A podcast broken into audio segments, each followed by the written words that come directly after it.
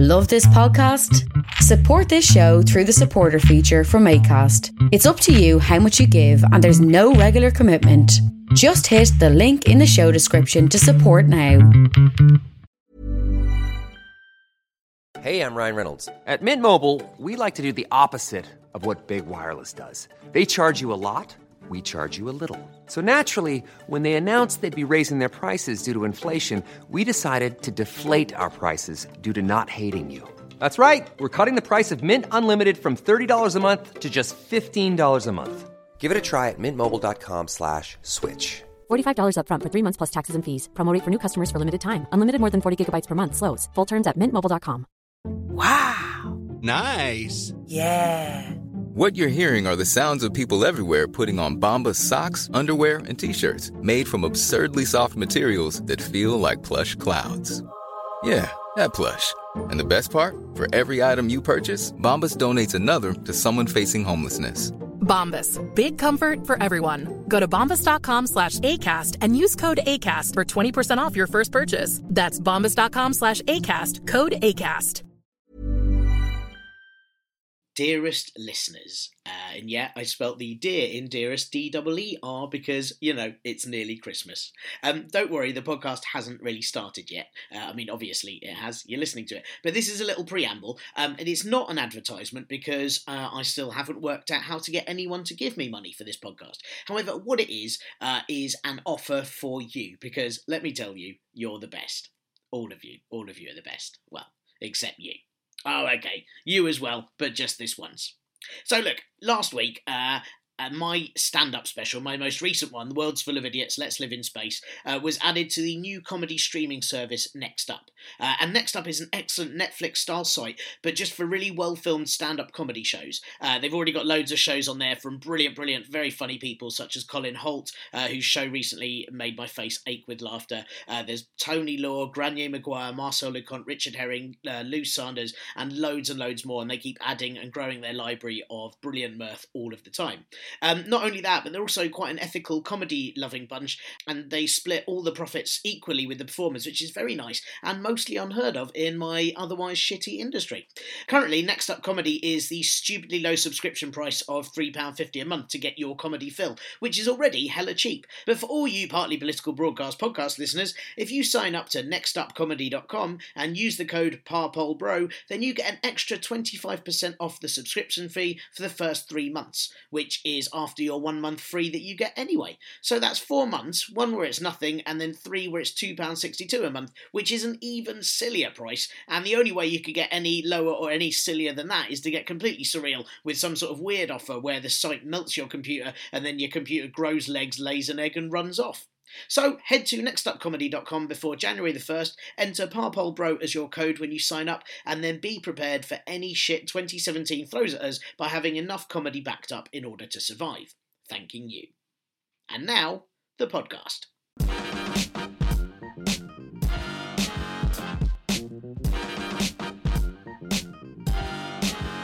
Hello, and welcome to Partly Political Broadcast episode 42. I'm Tiernan Douieb, and look, I'm going to come clean. Uh, since I started this podcast, it too has been overrun and controlled by state owned Russian hackers, which has completely ruined the validity of the content of the show. Sorry, I mean, uh, my podcast has been controlled by the terrible state of rushed hack jokes, which have also completely ruined the validity of the content. If anything, if this show had been secretly run by the Russians, the gag content would be much higher on account of there being several smaller jokes of decreasing size inside each normal size joke. And I'd feel comforted knowing that my listenership would massively increase due to all the Soviet state surveillance operatives tuning in. Hi, guys. Yes, it seems Vladimir Putin and Russia may have had a hand in dictating the US presidential election that now means that the next president of America is the real life version of how Pixar might animate an angry wind. It's almost like everyone assumed the Cold War died in season 4, but then in season 10 it turned out it had been in disguise as one of the main characters all along, and its revenge reveal is when everyone says the show really jumped the shark. Of course, President elect Donald Trump says that the US intelligence reports on Russia intervening are ridiculous, which is quite rich coming from a man who stated this weekend that when he's president he won't need daily intelligence briefings as he's already smart enough. Which leads us to pose the question if a fool presumes something to be ridiculous, is the ridiculousness cancelled out and therefore it's something to be taken seriously, or because someone whose regular commentary encapsulates what it means to be ridiculous so perfectly, does this mean that Trump can spot what's actually ridiculous quicker than anyone else? Hmm, tough question. Time magazine named Donald Trump their Person of the Year last week, causing much outrage online, even though the magazine does state that it's based on whoever has had the most global influence for better or for worse. And yes, it is for worse, because Trump has already complained that the award should be called Man of the Year, presumably because he's further proving that he's a massive sexist, or maybe it's just because he wants everyone to understand that he's a man, despite looking more like a scrawled face drawn on a broken leather armchair. Personally, I think it makes sense that Trump was named Time Person of the Year because he's got a big round face, two little hands, and is easily wound up. More on the US goings on later in the show. Meanwhile, in the UK, our Prime Minister Theresa May is now suggesting that we have a red, white, and blue Brexit, possibly representing the welts, scarring, and bruising the country will have when it's all finally over with. Or perhaps it's simply red, white, and blue dressed like Where's Wally, which explains why no plans for Brexit have been found anywhere yet. Meanwhile, Foreign Secretary Boris Johnson accused Saudi Arabia of fighting a proxy war in Yemen, which it is, and he accused them also of twisting Islam, which sounds like an amazing dance that we should all definitely try. He then had to attend a press conference with the Saudi foreign minister, which is maximum orcs, and the Saudi foreign minister said that he thought that what Boris had said had been misconstrued in the press, because let's face it, after Boris's Brexit campaign, it's unlikely that he ever means anything he ever says, especially when it actually has some truth to it. When Johnson's comments on Saudi Arabia were revealed, Theresa May's spokeswoman stressed that they were the views of the Foreign Secretary and not that of the government, because as the past year has showed, the government hasn't got a clue what it thinks of any other countries, let alone its own. And political party leaders have revealed their official Christmas cards. Labour leader Jeremy Corbyn's card has a picture of a dove, but if you look closely, it's also the numbers 2017. Ooh. Many would say that this is a sort of hope for peace in the next year, but I'm concerned it's that Corbyn just couldn't actually choose between a Christmas or a Happy New Year's card, and again proves how unclear his policies are. Liberal Democrat leader Tim Farron has a drawing from a child in his constituency of a dog asleep in a crescent moon, both wearing Santa hats. And that, of course, symbolises his extreme stance on how he wants to put to sleep any dogs that lie with Islam. I mean, it doesn't, but imagine how tiny and angry Tim Farron's face would get if we spread that rumour. Brilliant. And Prime Minister Theresa May has three different cards, all designed and drawn by children from her constituency of Maidenhead, proving that what she hopes for in 2017 is an increase in child labour. Thanks again uh, to all of you for continuing to listen to this show. We're on episode 42. Can you believe it? Um, I'm sorry for the sort of non advert at the start of today's episode. Uh, I'm really not keen on the idea of advertising this show, which I like to consider is non partisan apart from all my personal bias. Um, but as Next Up Comedy are a genuinely good bunch, uh, and they're putting my last two stand up shows on there, I thought it seemed fair. So do get on that offer. Um, it's genuinely a brilliant site. Um, also, another thing to sort of advertise uh, that I haven't been paid to advertise or asked to do, um, but the brilliant Simple Politics web- website uh, run by Tatton Spiller, who long time listeners might remember he was a guest on this podcast the day after the Brexit referendum results um, if you remember that. Uh, he's made some brilliantly fun political games uh, that you can buy on the Simple Politics website um, or the simple uh, politics.myshopify.com. And these games are excellent. Um, I, am plugging this mainly, not because I said he hasn't asked me, but I bought the games because I think they're excellent and um, you really should get on board if you like your politics. Um, there's a game called Guess Minister, which is sort of like a clever Guess Who for politicians. Uh, there's the Simple Politics Christmas pub quiz, and there is, this is the brilliant one, the Great British British Break Off, where you can play out the Brexit negotiations yourself, and no doubt uh, still end up doing a much better job than the government is, even when you're pissed and full of Christmas dinner and feel a little bit sick. Uh, so do head to simple-politics.myshopify.com um, and grab them in time for Christmas Day so that you can then play them with that relative, you know, that one, and then have arguments even worse than normal when you play Monopoly with them and they insist on being the shoe because they hate the liberal elite, but then they immediately buy Mayfair and laugh when they charge you rent. You know that one. Right, uh, all plugs over. Um, cheers again for your ears. Uh, thanks for all your Patreon donations so far as well. Um, please keep that going if any of you fancy donating a little bit more. Uh, and I apologise to those of you who have donated for the terrible extra long bonus jingle that you all got last week. I hope your ears uh, enjoyed that as much as it's possible. Um, if you would like to get occasional weird bonus content uh, and help this show, then please do head to patreon.com forward slash parpolbro and sponsor me a little bit. Um, of course, thanks for all your lovely iTunes reviews as well. We're now on 50 reviews, which is chuffing lovely indeed. Uh, of course, more reviews are always great. And if you can keep spreading the word about this show, it gives me even more reason to spend my week reading news, screaming about it, and then doing this show instead of punching my television. Uh, incidentally, on the punching the television note, uh, there was an article going around last week about how the audience producer on BBC's Question Time had been reposting Britain First posts on her Facebook page.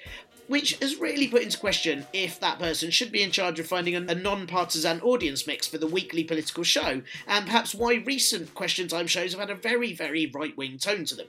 Or, you know, that could just be this country. Um, now, these posts on the audience producer's Facebook page were about Remembrance Day, uh, and so some people leapt to her defence saying, look, she was just reposting the Remembrance Day sentiment and she didn't realise that they were Britain First posts. But look, let's face it, if you don't realise that Britain First are a far right fascist group and quite dangerous, yet you work on a non partisan politics show, you probably shouldn't be working on a current affairs non partisan politics show, should you? I mean, really, surely that's the least that you should know. Um, so for me, anyway, I'm just telling you you because that is the final reason to stop watching a show that seems to increasingly fuel hate and just make me feel terrible about the world on a weekly basis. And so I'm gonna not watch Question Time again unless my doctor says I have unnecessarily low blood pressure and prescribes me to watch it in order to boost them a little bit higher.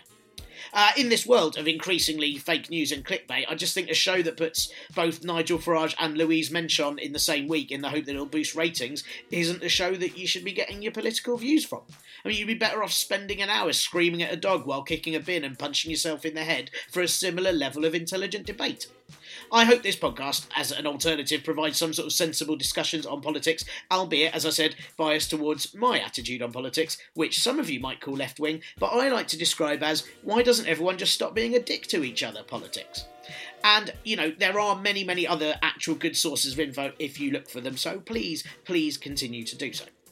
Uh, on this week's show, I speak to Carl Gardner, who is a former government lawyer and talks to me all about the Supreme Court hearing on Brexit that's been happening this past week and changes my opinions on it. It's a really fascinating interview. He's great. He was great to talk to. Uh, so do listen to that. And I'll also be looking more at Trump rumblings. Yes, I said Trump rumblings on purpose, so it still sounds even more like I mean farts. Yes, I am very proud indeed. But before all of that, there is this. Prime Minister Theresa May is said to be considering letting local councils raise council tax in order to fund social care services. Quite how letting an underfunded council take more money off underfunded individuals to raise money for an underfunded system makes sense, I don't know. It feels like there's a portion of that circle missing, that underfunding circle, where the social care services should really be helping maybe an aging billionaire who then hires all the underfunded people for really well paid jobs. But then I realised that that would only be the case in some sort of feel good Christmas movie, and we're all living in 2016 real life Britain, which is far more akin to having to watch Fred Claus on a loop until you cry. Local councils across England have suffered a 40% cut in government grants in the last six years, so they could do with raising funds somehow. Similarly, social care services such as care homes, nursing homes, Meal on Wheels, um, they're all in crisis as well. And if you heard last week's episode with Emma Runswick, uh, she told us how cuts to social care meant that patients in hospitals who should be going to beds in nursing homes aren't, and so it causes bed blocking in hospitals instead. And by bed blocking, I mean other patients in need can't use them because they're still in use, not that people are sleeping how I do at night, where I sort of cover both sides of the bed at once and force my wife to try her best to be comfortable around my extended limbs. But the big problem with funding all this with council tax rises is that council tax rises affect poor people the most. Council tax is 4.6% of post benefit pre tax income for the poorest 20% of households, while it's only 1.6% for the richest 20%. So essentially, to fund welfare, you'd be giving even more people a need for welfare. Next, Theresa May vows to stop risk of flooding by drowning the most likely hit areas in tons of water to reduce impact. If you're a listener who uses Southern Rail trains, or rather over the past year hasn't been able to use any Southern Rail trains, then you'll know that any hope of having a reasonable train service in your area has been completely thrown off the rails by the dispute between unions and bosses.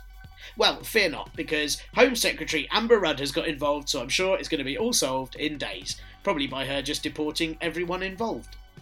Amber Rudd has had a go at the rail unions for the three days of strikes that are going to happen between now and Christmas and is going to affect over 500,000 passengers a day, which is a bloody lot of people. And it is partly the union's fault, uh, because they are the ones choosing to strike. However, the reason that the unions are striking is because Southern Rail want to operate driver only trains, meaning that the driver will be in charge of absolutely everything, such as closing doors. And Rail Union ASLEF say that not having guards to operate doors is going to endanger passengers on ever overcrowded trains that often feel more like an exercise in playing human Tetris. Meanwhile, RMT, the other rail union, are trying to protect the job of conductors, and so they're also on strike. No, not the ones that make music stuff, uh, the other ones, the ones on trains with the tickets.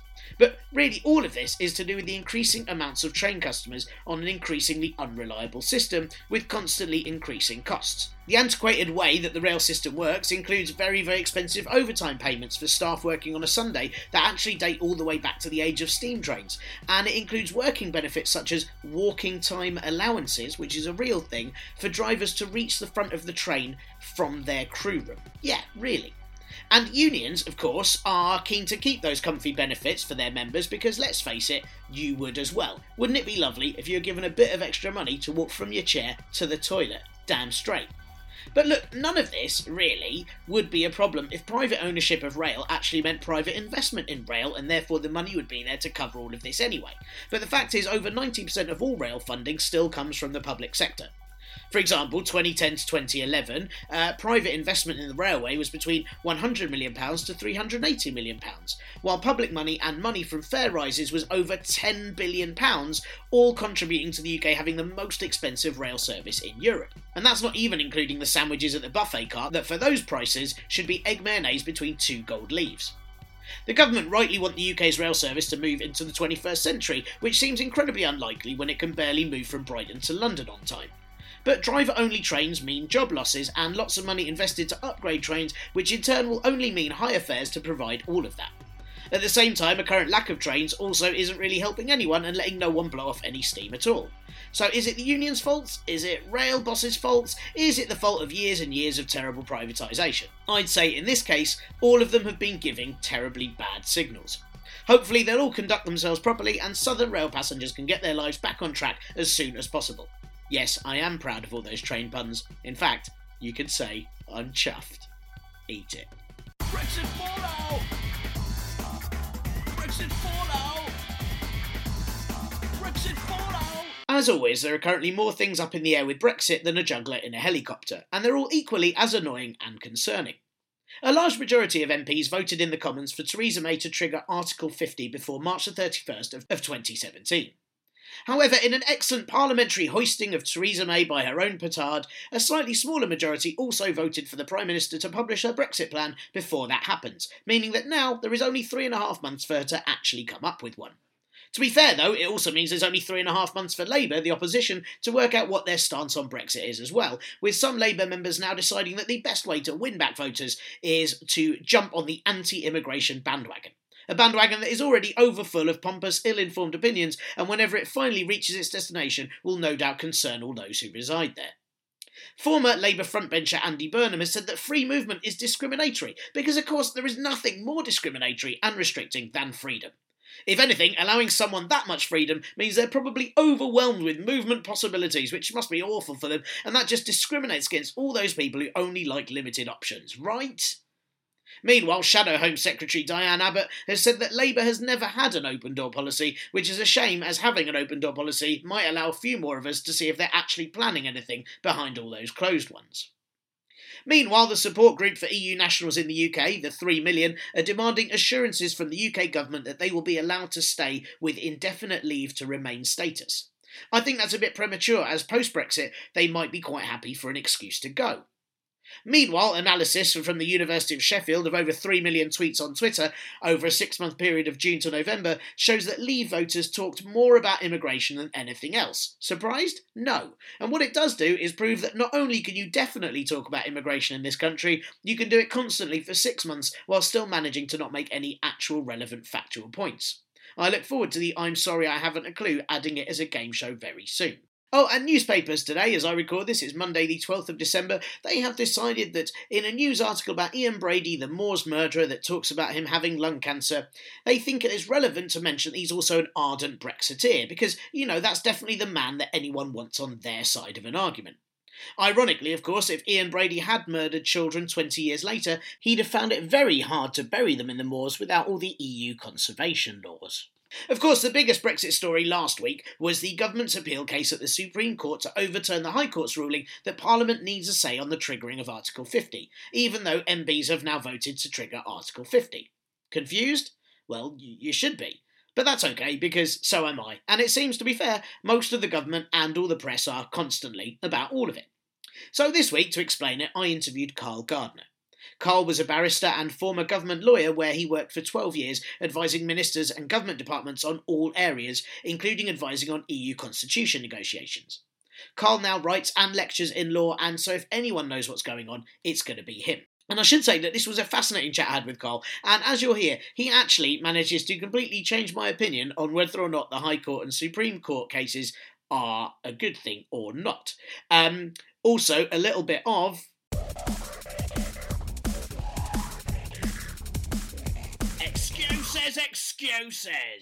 Yeah, while I was speaking to Carl, someone in my street decided that what they do is uh, beat their horn for an insanely long amount of time. I accept no responsibility for this, but if you know who that was, tell them they're a prick. So hopefully, this interview will clear all that EU stuff up at least a little bit.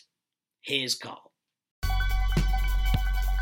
So, hi, Carl. Um, for non-legal minded people like myself and probably some of the listeners, uh, most of the listeners probably, um, would you mind summing up what the past week's uh, government appeal in the Supreme Court on the Brexit process was all about and why on earth it's important? Well, it's what it's all about is whether the government has got power to trigger Article 50. That's that's the simple way of thinking about it.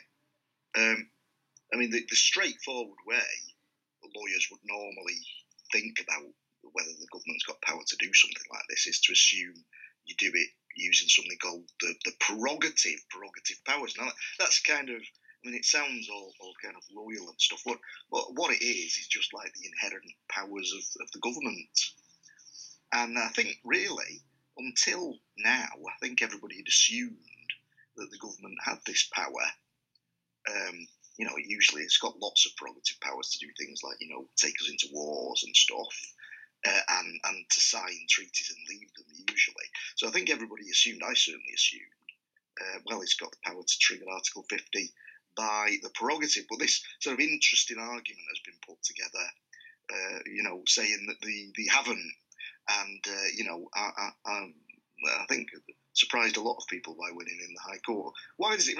I'm not, you know I mean, uh, can I just whisper this to you? I'm not sure it matters that much, really, because or it matters a lot to kind. Of, it matters a lot to sort of constitutional law nerds like me.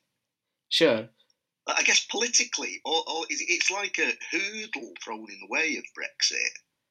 Um, I mean, assuming Gina Miller wins, uh, uh, um, you know, the, the government will, if it wants to Brexit, it will then have to get the legal power to do so uh, that that means an act of parliament, and and you know it then depends how difficult a majority of MPs want to be. But I mean, Labour, I think, have already said they'll they'll um, back an Article 50, you know, um, vote in Parliament if uh, it, on certain conditions. So it looks like they would get that legislation. And so you know, people who think you know it ain't going to stop Brexit unfortunately, as far as I'm concerned, right. it's not going to stop Brexit. I don't think, and uh, so it, I think it's actually miles more important as a constitutional law case than it really is in in the politics of Brexit. That's really interesting. that You say that it's a it's a, possibly a, a, hurdle because I mean, like as you said that this week, um, MPs voted in in Parliament for uh, they voted for an amendment for Theresa May to trigger Article fifty in March, and then they voted for another Labour amendment saying she has to give a plan. So they are clearly already in favour of it going ahead. Uh, so and and with with all the, the, a lot of the press was saying that this is this is just blocking Brexit happening. Um, do you think that that is the case? I mean, you're saying it, the constitutional law part of it is quite important, though, isn't it? Yeah, it's it's important. It's especially important to people like me. Uh, uh you know, it's it's important legally, but I mean, most people never think about these legal questions. You know, I'll I'll be uh, if Gina Miller does win, I'll be tell, telling my sort of law students about how this is a milestone in the um, in the uh, reduction of the prerogative powers over the years, and a new kind of development of of constitutional doctrines that have whittled away at the prerogative. But I mean, who's into? I mean, half the audience is probably asleep when I've said that because uh, uh, who really is interested in all that stuff? Not only law students mainly. Um, I mean, I, I think um, I suppose the idea of the campaigners who who, uh, who run this case is, um, and well, I mean, you know, I don't know, but I suppose part of the idea of this case is that it slows down Brexit a bit anyway, and, and if if they win, and it gives time, you know, for MPs to cause some trouble uh, if they want to. Um, not not seeing a lot of evidence yet that MPs, you know, who are still remain minded, have actually got the courage to do anything. Sure, sure. I, I guess even yeah. If, even if this case buys them time, you know. Yeah, which I, I, suppose could be quite useful considering we still don't seem to have a plan uh, at all yet. Um, so, in, plan, in... plan, Tiernan, plan. Surely you don't want to give away the government's negotiating hand. Oh, so fed up of hearing that. Sorry. no, that's all right. I mean, uh, you know, it's red, white, and blue Brexit, so that it'll all be fine, won't it? Um, yeah. So, so in terms of the, uh, if we go back to the, the, the appeal just for a minute, then uh, I'm sort of. Uh, I'm wary now, sort of feeling like maybe this isn't that important. We probably shouldn't discuss it. But, but the the Supreme Court, uh, uh, do you think they're not going to give their actual verdict till January? But do you think it, it looks like they've made a decision? Do you think it looks like it's going to go one way or the other?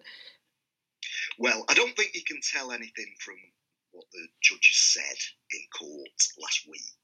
I think that's a bit of a, a mugs game, actually. I mean, I've done loads in my time. I've done loads of trying to predict predict what judges are going to do uh, from you know the questions you've asked in court, and uh, honestly, I can tell you it, it's a mugs game that Tiernan. And so, I, I, not going by that, but just just going by my observation of the Supreme Court over the years, over the last few years in particular, and the judgments in cases.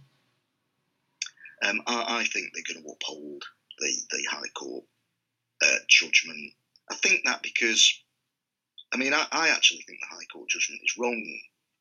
Right. I, I, think the government's got a very good case in this appeal, but I think you have to be, um, as a lawyer, you have to be quite a sort of orthodox, uh, uh some people would say conservative thinker about the Constitution uh, in order to agree with the government. Like I said, I mean, it was the orthodox position. Most people uh, uh, uh accepted without question before um, you know this this summer, this last summer. Uh, so I have to. I think you have to be a fairly orthodox uh, um, constitutional thinker, and, and I just don't think the majority of the judges in the in the Supreme Court are. I think we've seen in some previous cases that the Prince Charles Letters case was a great example. We've seen that they're really interested in some uh, very, very trendy, I would say, um, legal doctrines, something called um, the principle of legality comes to mind particularly. They they seem to be mad keen on these things. But judges like Lord Neuberger um, seem to be mad keen on them, and um, maybe Lord Reed as well. And I just think they're going to be too creative. They're going to be too psychologically. I'm not. I'm not saying they think this consciously, but I think subconsciously, I think they're attracted to creativity and innovation. And I think they're going to tend psychologically to want to lay down a, a landmark principle in this case. And you can only really do that by agreeing with Miller. So right. I think that's what they're going to do. Um, just, that's a mad guess. I mean, there were 11, 11 justices, and that's a mad guess. I, I think it might be about um, 8 3, 7 right. 4, 8 3 to, to Miller. Wow, and and what would that that would mean? Then the government would need a new law to trigger Brexit. Is that right? Or that was what the government that's, lawyer James Eadie said, wasn't it? I think. That's right, and that's not controversial, Tim, and that's not just the government's view. That's that's like every lawyer's view. So, for instance, the the um, uh, I mean, there's a lot of the media debate. I think because because what we tend to hear is from political journalists, and obviously they think politically rather than legally, and so to them what this is about is a vote in Parliament, right? Um, but um, it's not just. I mean, they had a vote in Parliament on Brexit the other day. That actually led a lot of people to think the, the, appeal was pointless or something. But that, that that's completely wrong because a vote in Parliament is, is not enough. Like I say, the starting point is this case is about whether the government's got power to yeah. make notification under Article 50. Now, if it hasn't, and that that's what uh, judgment for Gina Miller would mean, if the government hasn't got legal power, then it needs to get that legal power from somewhere, and, and that would require an, an act of Parliament to change the law and explicitly say, you know, the government's got the power to to notify. Sure, because because part of the or um, and I say this from my complete lack of understanding of constitutional law, um, but the or part of the reasoning that I understood was that because uh, Brexit will affect so many uh, sort of local level, you know, areas and and uh, I'm trying to think of what the, the correct term was now, but you know, it's it's it comes into things that MPs should be able to have a say on. Um, and do you think that that was sort of a reasonable uh, I've, I've, worded that terribly, and I do apologise. Um, but do, do, you think that's a that's a reasonable argument? Then, so I mean, I heard you say earlier that you didn't think that there, that, that the High Court result was was correct, but uh, surely if Brexit, I mean, Brexit is going to affect every single area of UK law, isn't it? Well, that, well, that's a political argument, Ian, and it's not a legal one. So I, I wouldn't give you a lot of marks in, in an essay. Sorry, um, that's okay. The, the, the, the, the question here, the, question, the legal question is whether um, triggering Article 50 would change the law. If, if it would change the law, then arguably there's no prerogative power to do that. There's an old, old constitutional principle that the prerogative powers can't change the law. So, an argument that, that one of the main arguments for Gina Miller is that triggering Article 50 would mean, in practice, that the whole of EU law would inevitably go out of our system, and, and the prerogative can't do that. And the other argument is that um, the argument is that when we joined, Parliament passed the European Communities Act in 1972. The other argument is that somehow it's implicit in the Act that Parliament must have intended that you could only leave by act of parliament, that you, you couldn't leave by prerogative. I mean, I, I, just think both those arguments are really weak, actually. um, but but um, uh, like you know, of course, it wouldn't change the law at all. You know, if if if if, if um, Theresa May triggered Article 50 tomorrow, we'd still have you know EU equal pay law, EU you know, common agricultural payments and all that, common agricultural rules, would still be operating in this country the following week or the New Year week. So it actually would not change the law at all. I think it's a, so I think that argument is kind of and blown well out. It's that time of the year. Your vacation is coming up. You can already hear the beach waves feel the warm breeze, relax, and think about work. You really, really want it all to work out while you're away. Monday.com gives you and the team that peace of mind. When all work is on one platform and everyone's in sync, things just flow wherever you are. Tap the banner to go to Monday.com. Hey, I'm Ryan Reynolds. Recently, I asked Mint Mobile's legal team if big wireless companies are allowed to raise prices due to inflation. They said yes. And then when I asked if raising prices technically violates those onerous two year contracts, they said, What the f are you talking about, you insane Hollywood ass? So to recap, we're cutting the price of Mint Unlimited from $30 a month to just $15 a month. Give it a try at mintmobile.com slash switch. $45 up front for three months plus taxes and fees. Promo for new customers for limited time. Unlimited more than 40 gigabytes per month. Slows. Full terms at mintmobile.com. Many of us have those stubborn pounds that seem impossible to lose, no matter how good we eat or how hard we work out. My solution is PlushCare. PlushCare is a leading telehealth provider with doctors who are there for you day and night to partner with you in your weight loss journey. They can prescribe FDA-approved weight loss medications like Wegovy and Zepbound for those who qualify. Plus, they accept most insurance plans. To get started, visit plushcare.com slash weight loss. That's plushcare.com slash weight loss. Proportion, let's put it that way. Uh, uh, uh, and uh, and the argument about the relationship between statutes, it's all reading far too much into what Parliament must have intended in 1972, which which we all know it didn't. you know, we all we all know that three years later there was a referendum, and nobody was suggesting Harold Wilson would have needed another act to take us out. So uh, I, I, I, just I think the whole case is really weak, actually. But um, you know, High Court disagreed with me, and uh, like I say, I expect the Supreme Court will disagree with me too. It's quite a good quite a good trick, incidentally. That Tim, if you in, in law, if you say, well, I think the judgment is wrong, but I think the Supreme Court will agree with it, uh, then you know whatever happens, I can say I was right. that's that's very nicely done. Yeah, quite, quite, useful. That's very useful. Yeah, that's brilliant. Um, I I might occasionally use that and pretend I know more than I do. Um, I uh, so so it's really interesting. So because I'm guessing then the things like the the laws you mentioned, they will have to be changed separately at a much later date in a completely different case, uh, depending on how the Brexit plans work. Is that what you're saying? There'd be a whole there'll be a whole heap of other uh, trials and possible law changes further down the line. Well, probably not. I mean, there'll no doubt be lots of other people challenging Brexit. I mean, we've already heard about them.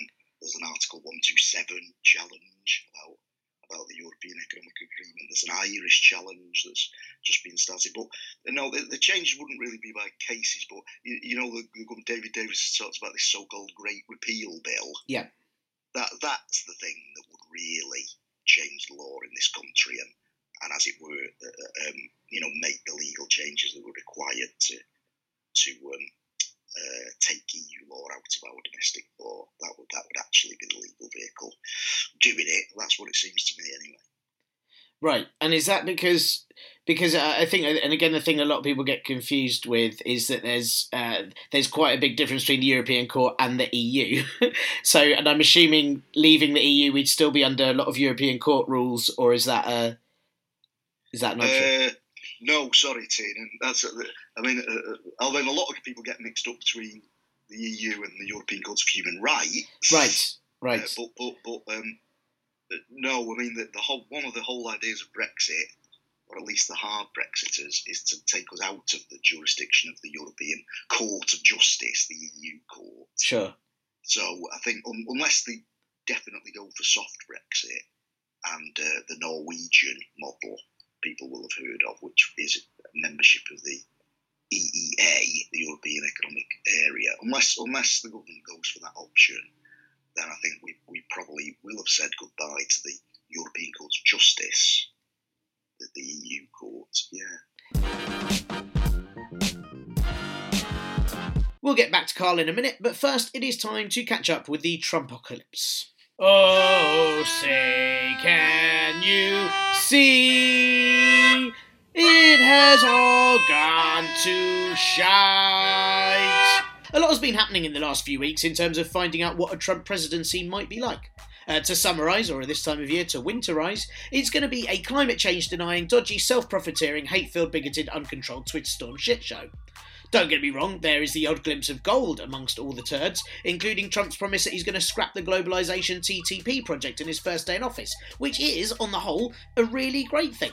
But that barely balances out with him keeping his stake in his company while handing it to his kids, or his administration now including two people accused of beating their wives, three army generals with quite controversial views, one white supremacist, three Goldman Sachs executives, you know, the bank that was hugely involved in the 2008 crash, six people who donated over $12 million to Trump's campaign, and a man who doesn't believe in dinosaurs, even though he's going to be working with loads of them for the next four years. Trump's Environmental Protection Agency secretary thinks global warming is a hoax. His education secretary wants to dismantle public education. His attorney general opposes the Voting Rights Act. His housing secretary opposes the Fair Housing Act. His health secretary wants to dismantle Medicare. And his labour secretary is against a minimum wage. And his treasury secretary helped cause the financial crash and then profited from it. Oh, and on top of all of that, Donald Trump is keeping his role as executive producer on Celebrity Apprentice because he obviously has such a firm understanding of exactly which candidates are best for the job. But in particular, on this show, I'd like to quickly look at two things that have happened in US politics news these past few weeks to do with Trump. And that's mainly because these are the things that might affect us here in the UK more than anything else. Firstly, Trump's call to the Taiwanese president Tsai Ing wen, where she congratulated him on his victory. Now that sounds all fairly standard, and like me, you're probably assuming that other than Tsai Ing-wen saying congrats and Trump mispronouncing her name 400 times and then saying how he deserves it because he's the best, it was probably a fairly uneventful conversation. But actually, that was the first time a US president or leader has spoken directly with a leader of Taiwan since 1979, before the US and China agreed on the One China policy, which sounds like some sort of agreement that you can only have one plate at a time, but it wasn't that. It was a diplomatic recognition that Taiwan is part of China, even though Taiwan didn't really get a say in this. Yeah, we've all been in those relationships, haven't we? Over history, Taiwan has either been owned by Japan or China, with brief moments of European rule because, look, we can't leave anywhere alone, can we? But there is a growing independence movement in Taiwan at the moment to become an independent state, and Donald Trump's phone call to the Taiwanese president strengthens this. And really, this is a big old fuck you to China to say that America no longer cares about the One China policy when it comes to trade and international relations. Trump has since told Fox News, you know, Fox News, the one that's so called because its reporting is the equivalent to that horrible screaming noise a fox makes while it's fucking. He told them that he wouldn't feel bound by a one China policy unless we make a deal with China having to do other things, including trade. So this is a biggie, as it seems that whether Trump knows what he's doing or not, his tampering with international trade policies could have drastic effects globally. In some ways, it could be great for Taiwan if this helps push it towards an independent state and breaks up China's monopoly. But it's more likely that Trump wants the best deals possible from China, probably for his own brand of suits and ties that are all made there, and that means using Taiwan as a pawn because, you know, that's not at all how wars start, right? Now, the Taiwanese president has said that none of this means a policy shift for Taiwan, but various state owned press in China have called Trump a number of negative names, including the Global Times saying he's as ignorant as a child, and China's government have said that they have serious concerns. Yeah, so do we. And in fact, that makes many of us have serious concerns, all of whom are scared about the effect of Trump's bull in China's shop. The other story, of course, is Trump's connections with Russia. A group of senators are calling for an investigation into US intelligence agencies and the CIA's findings that Russian hackers helped Trump win the election. Current president and the man everyone is going to seriously miss when he's gone, Barack Obama, ordered an investigation into the cyber hacks that took place during election campaigning. And the agencies have said that these are the attacks that caused leaked emails from and to the Democratic Party and Hillary Clinton's key aide John Podesta. The Russian government have denied any involvement in this because, you know, that's their key characteristic. I'm fairly sure their out of office auto reply is just a Russian version of Shaggy's It Wasn't Me. Of course, Trump has said that the whole thing is rubbish, but at the same time, looks like he might be taking on Rex Tillerson as Secretary of State. Rex is the chief executive of ExxonMobil Corporation, the oil and gas company who a whistleblower revealed last year knew all about climate change but paid scientists to cover it up so it wouldn't lose them profit. Because, you know, the end of the world won't lose you any profit, right, Rex, you fucking idiot? But also, Rex has very, very close ties with Putin. He's spoken out against US sanctions on Russia and has a massive bastard oil rig in Russia's bit of the Kara Sea in the Arctic. And while there's no direct links between Trump and Putin, despite Donald saying that Putin is a great leader several times, and I'm sure he would know, uh, Rex Tillerson isn't his only indirect link. There's also Trump's former campaign manager, Paul Manafort, who helped uh, one of Putin's billionaire mates buy Ukrainian television assets. And there's Trump's national security advisor, Lieutenant General Michael Flynn, who's boasted of making high level briefings to Russia's military intelligence staff several times. And several Trump properties have also been sold to Russian oligarchs for silly, silly amounts of money. Sure, you might think. I mean, what harm could happen with the US finally patching things up with their enemies since World War II, the Russians? What harm would it do for one chaotic, narcissistic, temperamental leader who gets upset if people disagree with him and who makes things up as he goes along for his own gain to buddy up with another narcissistic, temperamental leader who likes to have people killed if they disagree with him? Well, I'm sure nothing could go wrong, you know, unless you're gay, or in Syria, or the political opposition of either of those people, or a satirist, or you don't like the taste of polonium in your lunch, or you aren't a fan of dictatorships or wars. Does anyone know where the place furthest from China, Russia, or America is? I'm just checking flight details to New Zealand now. And now, back to Carl. Right, but then because there there are some banks that are asking now if they can stay under EU law for like five years post Brexit. Mm-hmm. Is that I mean is is that doable? well, in, in I mean the, the relationship between Britain and the EU after we've left, if we leave, I don't think it's inevitable, by the way. But if, uh, assuming we leave, the relationship will be based on some new agreement, a, a new treaty, uh, which is the one that the government's got to negotiate, or the, the, probably the, the first of, of quite a few. Um, and, you know, like people in business will tell you, in principle, anything is negotiable, isn't it? In Sure. principle, if if it's suited, um, I mean, some Brexit supporters talk about all kinds of cherry picking and having all the things we like about the EU and none of the things we don't like. And you know, in principle, if you could reach some position that really suited the EU and suited us, it could be any kind of complications and uh, you know, twister, including all kinds of twister-like positions where things were all incredibly confusing and complicated. Um, but the question is, you know, with with with us in the single market for banks, but uh, out of the common agricultural policy and not paying a penny to Europe and all that kind of thing. In principle, it's all negotiable, but the actual, the real question is a political reality. What's in it for the EU side to agree the things we want? That's actually that's I, that's I think the most I mean positive uh, view of it in that in that it is possible it is it, potentially possible to cherry pick. It's just that the rest of Europe might not let us uh, in any way. Uh, but it's nice They to know that the, keep the, might want to keep their own cherries, yeah. Sure, exactly, exactly. Uh, but I think that's sort of the most positive outlook uh, I've heard, rather than oh, we're going to get nothing from this; it's going to be terrible. But I guess there is Oh, still that gosh. possibility as well. You know, Well, I'm quite depressed about that, Tiernan, because I, st- I want us to stay still. I want to Sure. remain. And I think, I mean, all, all I've got to, I actually do, all I see ahead is disaster. if, if, Brexit goes ahead, all I see is disaster. I think, I think it's much more likely uh, we'll get a really kind of rancid, kind of nasty cherries. You know, you know, you know those those glacé cherries. I hate them. the sugary ones. I think a load of them from last Christmas. That's what we're gonna get. I like that. That we're going to glacé cherry pick. Uh, that's going to be the outcome. Uh, that's fantastic. Um, and just uh, sort of uh, because uh, obviously again, uh, sort of you you you don't think that the High Court were, or you don't think that they were right, but the the the view from the press and the, the kind of the the view of kind of I suppose the Brexiteer view was uh, about what how the High Court operate was quite vicious. Um, and do you think that the way in which the Justice Department and the legal system was kind of viewed by newspapers was was fair? I mean, do you think there's been enough support of how the UK law should operate? Because obviously, it's a sort of the defining way that Britain works, isn't it? Well, it's quite important to to like Western liberal democracy. I mean, you know, as you know, as I've said, I disagree with the judgment. Uh, I think there's a kind of there's a deep kind of belief I think in the public who don't follow, follow law at all. There's a deep sort of belief that law is quite easy, and there's a, an obvious clear cut answer to everything, uh, and so this this judgment must be either obviously right or obviously wrong, and and that that's not the case.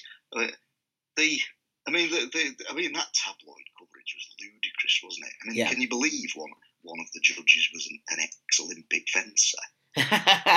You know how how how how horrifying.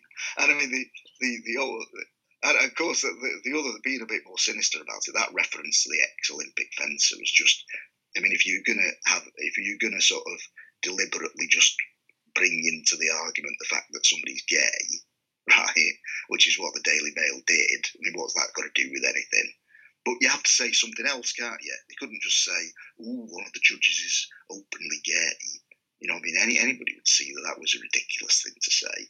But oh, he's a, he's an openly gay ex-Olympic fencer. Somehow, um, that, that, somehow, well, that just gives you an excuse to smuggle in the gay thing, and and uh, that was all like ridiculous, you know, uh, and and God, I, I, I, don't I, I don't know how journalists can put the name to that stuff actually. Yeah, it was. I mean, it was really horrific. Like you said, it sort of it felt, in, in a way, if you were to read it in the in a nicer tone of voice, it would seem like some sort of weird dating profile. I felt that sort of gay ex Olympic fencer. Um, but but um, the, the uh, I mean, uh, uh, the the critics, most lawyers would be very critical of uh, the, the the Lord Chancellor Liz Truss. Uh, you know, she's supposed to stand up for the independence of the judiciary. She's supposed to be the defender of, of that principle. Um, and she's got a legal duty to do it now. And I thought her response to that was really pathetic. I mean, we don't expect them to close down the Daily Mail or anything, of course. Sure. But we did expect to hear, um, you know, a bit more standing up for I think they got it wrong, but obviously, it's obviously not some kind of elected judges conspiracy against Britain. Yeah, I mean, because it was what was the the headline was "Enemies of the People," wasn't it? Which is a a strange line for um, you know people that are upholding justice, uh, uh I suppose. Yeah, I, I, don't know what to say about that nonsense. Ex- except, you know, not only would I not buy the Daily Mail, I, I don't like to be in the same room as it. Yeah, I think that I think that applies to most of the listeners of this podcast. Yeah. And if any listeners uh, are Mail fans, let me know and tell me why on earth you listen to this show.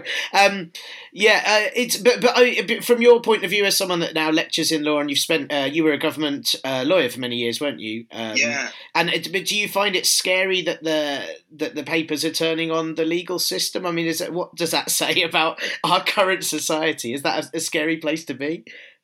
Yeah, a little bit because I mean the thing is that I mean, the judges aren't apolitical. That that would be a naive thing to say. Um, a court judgment on a case like this is bound to be political in a sense. But it, what's certainly not going on, uh, a lot of people imagine this is, you know, Remainer judges versus Brexiter judges.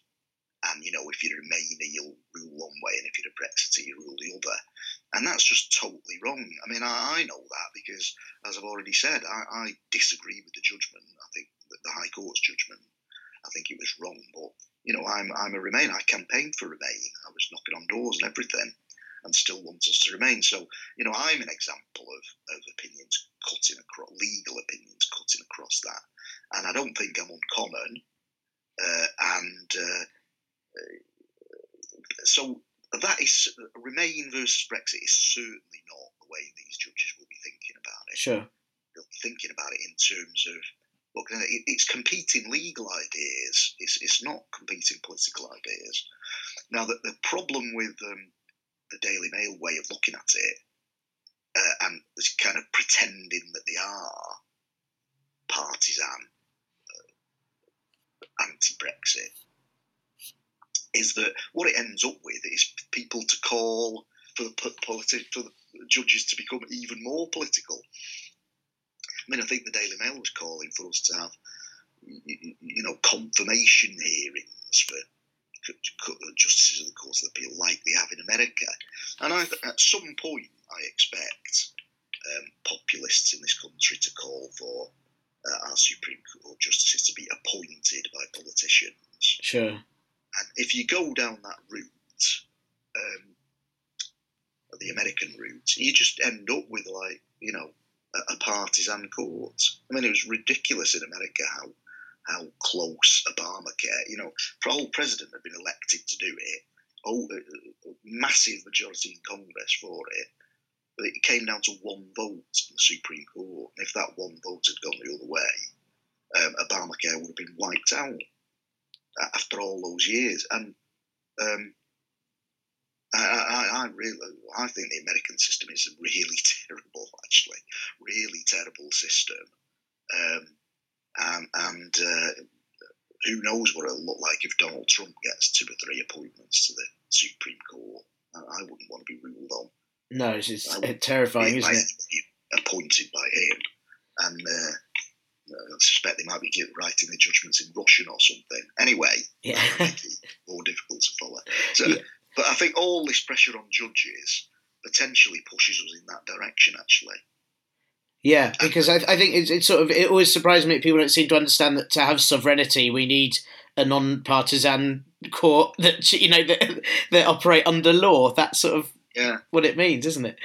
Yeah, and I, I think most people know our judges, um, whatever they think of them. Uh, I think most people know our judges are actually trying to do the best legally. So I'm, I'm glad to say I don't think most people believe the way the Daily Mail was looking at it. There, there was a call from uh, one of the Supreme Court judges in this case that there needs to be more diversity amongst Supreme Court judges. Is that? Do you think that's right? Well, I mean, sure. There's one woman. That's absolutely plain statistically that that's out of kilter. Um, I suppose with, with you know eleven or twelve of them or however many they're supposed to be. I, I suppose um, you know being all white isn't right either. Um, so I agree with that. I don't. I don't think it means. Um, I don't see how people think that would lead to different judgments. Sure. So not not not. It's not an argument against it, of course, but I, I don't think um, you know the, the, the Supreme Court rules. I can't. I can't think of a case where the, it's obvious that the judgment would have been different if it had been all women or, or half women making the judgment. I don't know. Maybe that's an incautious statement but it'd be quite an interesting thing to think about that, actually. I might think about that now you've planted the idea. Brilliant. Let us know. But Let it's not, know. it's not obvious to me at first thinking. Sure, but just something that should, I mean, much like with all uh, areas of, I suppose, uh, law and business and everything, it should just be more diverse anyway. There's no harm in that, I guess. Um, sure, sure. Yeah. Cool. All right. Well, that's thank you for that. You've very clearly explained it, and also I have to say that I find it really um, because as I said, I'm not legal minded and I didn't really know how to think about this. I suppose personally, uh, the idea of just Theresa May being in charge of Brexit entirely scares me. So I thought, yeah. well, this this court case is good from that aspect, but uh, very interesting yeah. to know that actually, uh, aside from you know, I suppose constitutional law, it's not that important. I don't think it's. I don't think it's the end of the world. I think funny. Sorry, I'm, I'm taking up your time, Tim, but um, no, not at all. I think you know when there was that vote in Parliament the other day, and a lot of people thought that made the appeal kind of a complete waste of time. Yeah, like I said, they were wrong, but a lot of people thought that. I think if that vote had been held a few months ago, if if the government had been sort of shrewd enough to have that kind of vote some time ago, then I think it would have been more obvious to everybody that this case wasn't about a vote in Parliament; it's about an act of Parliament. And I think I think uh, uh, the technicality of it, the, the highly constitutionally nerdy aspect of it, would have been a bit more obvious to people, and they might not have um, have um, uh, you know invested so much importance in the case actually. But uh, just thought that occurred to me. Sure. So it's it's it's again yet more uh, terrible planning from the government and a lack of well, support from yeah. Liz Truss has led us to where we are now. yeah, I think so. It's good to know. It makes you feel very secure about our uh, future Brexit negotiations, doesn't it?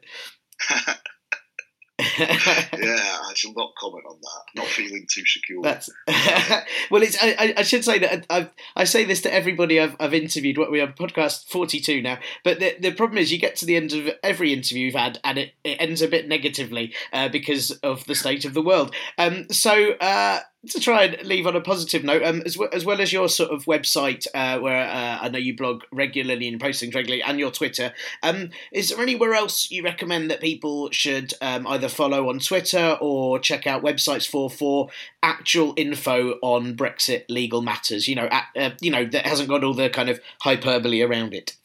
Sure. Um, well. Uh, I mean, there are lots and lots actually that I could mention, but probably probably uh, the um, two or three I should mention.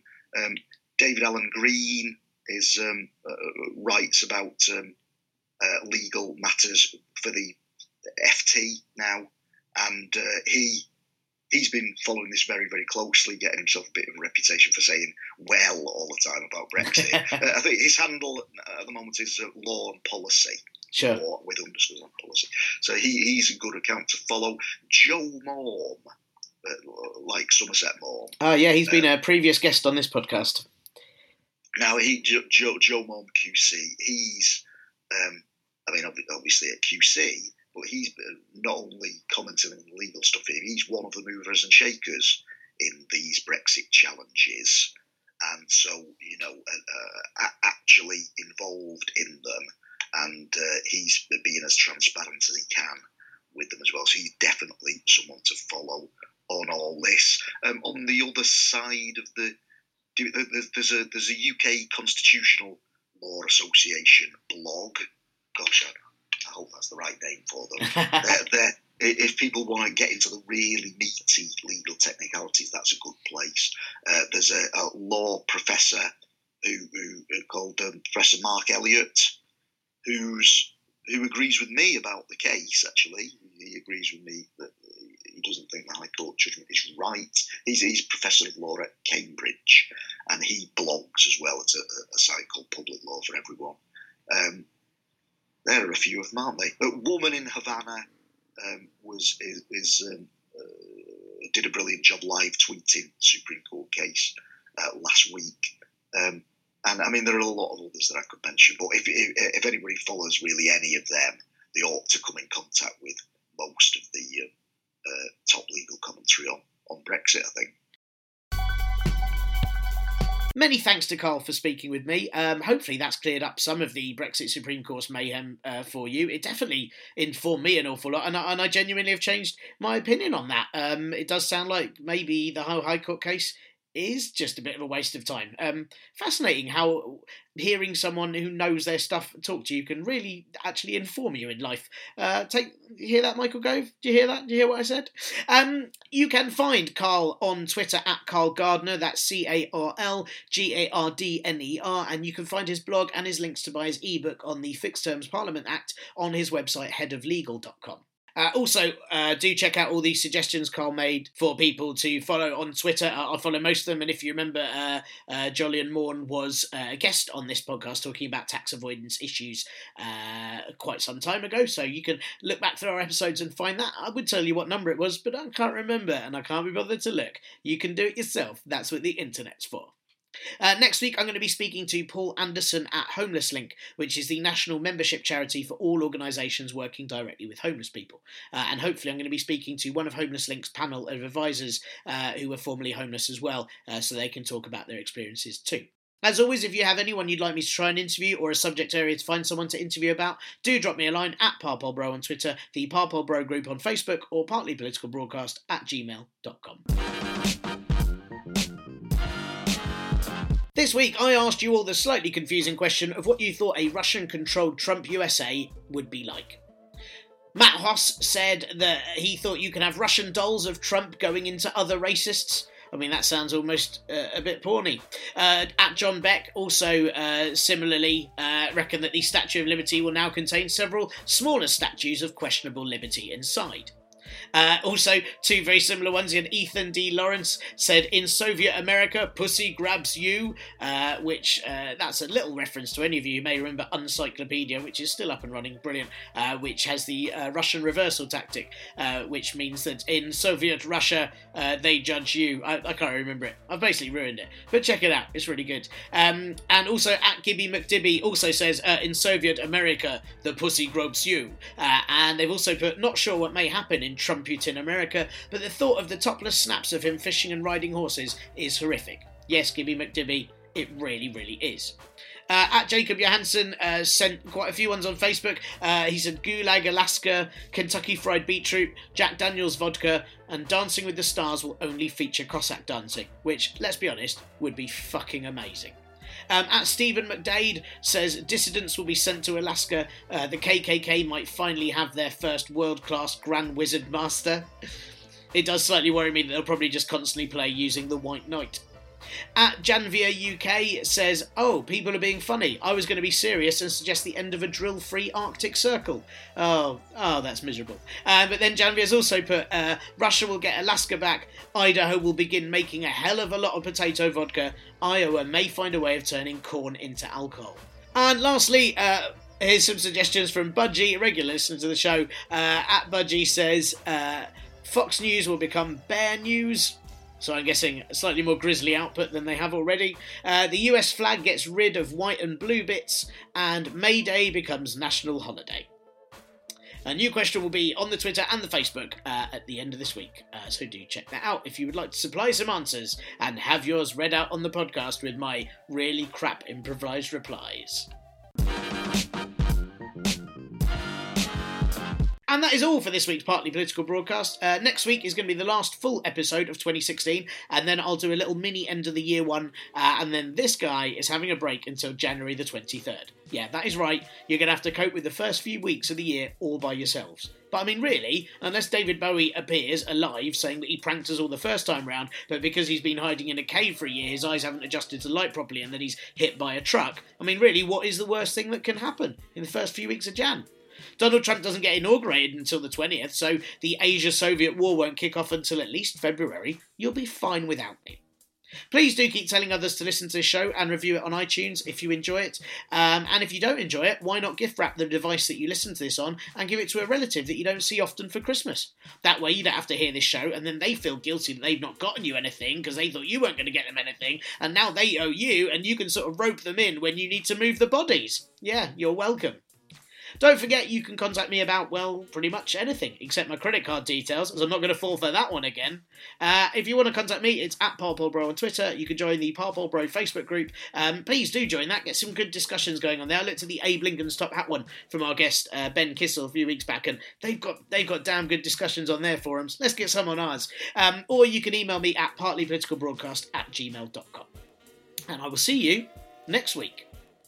This episode was brought to you by the colours red, white, and blue, which combined make a really weird purple. Oh god. Theresa May means a UKIP Brexit, doesn't she? No!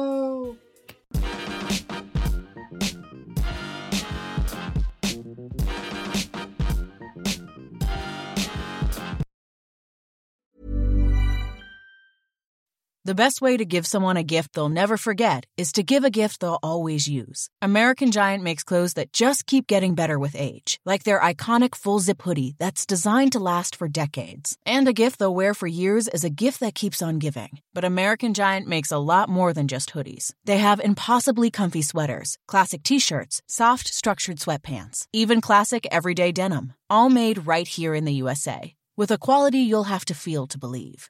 Be a gift giving giant this holiday season at American Giant.com and get 20% off your first order when you use code GratefulAG23. That's 20% off your first order at American Giant.com. Promo code GratefulAG23. ACAST powers the world's best podcasts. Here's a show that we recommend.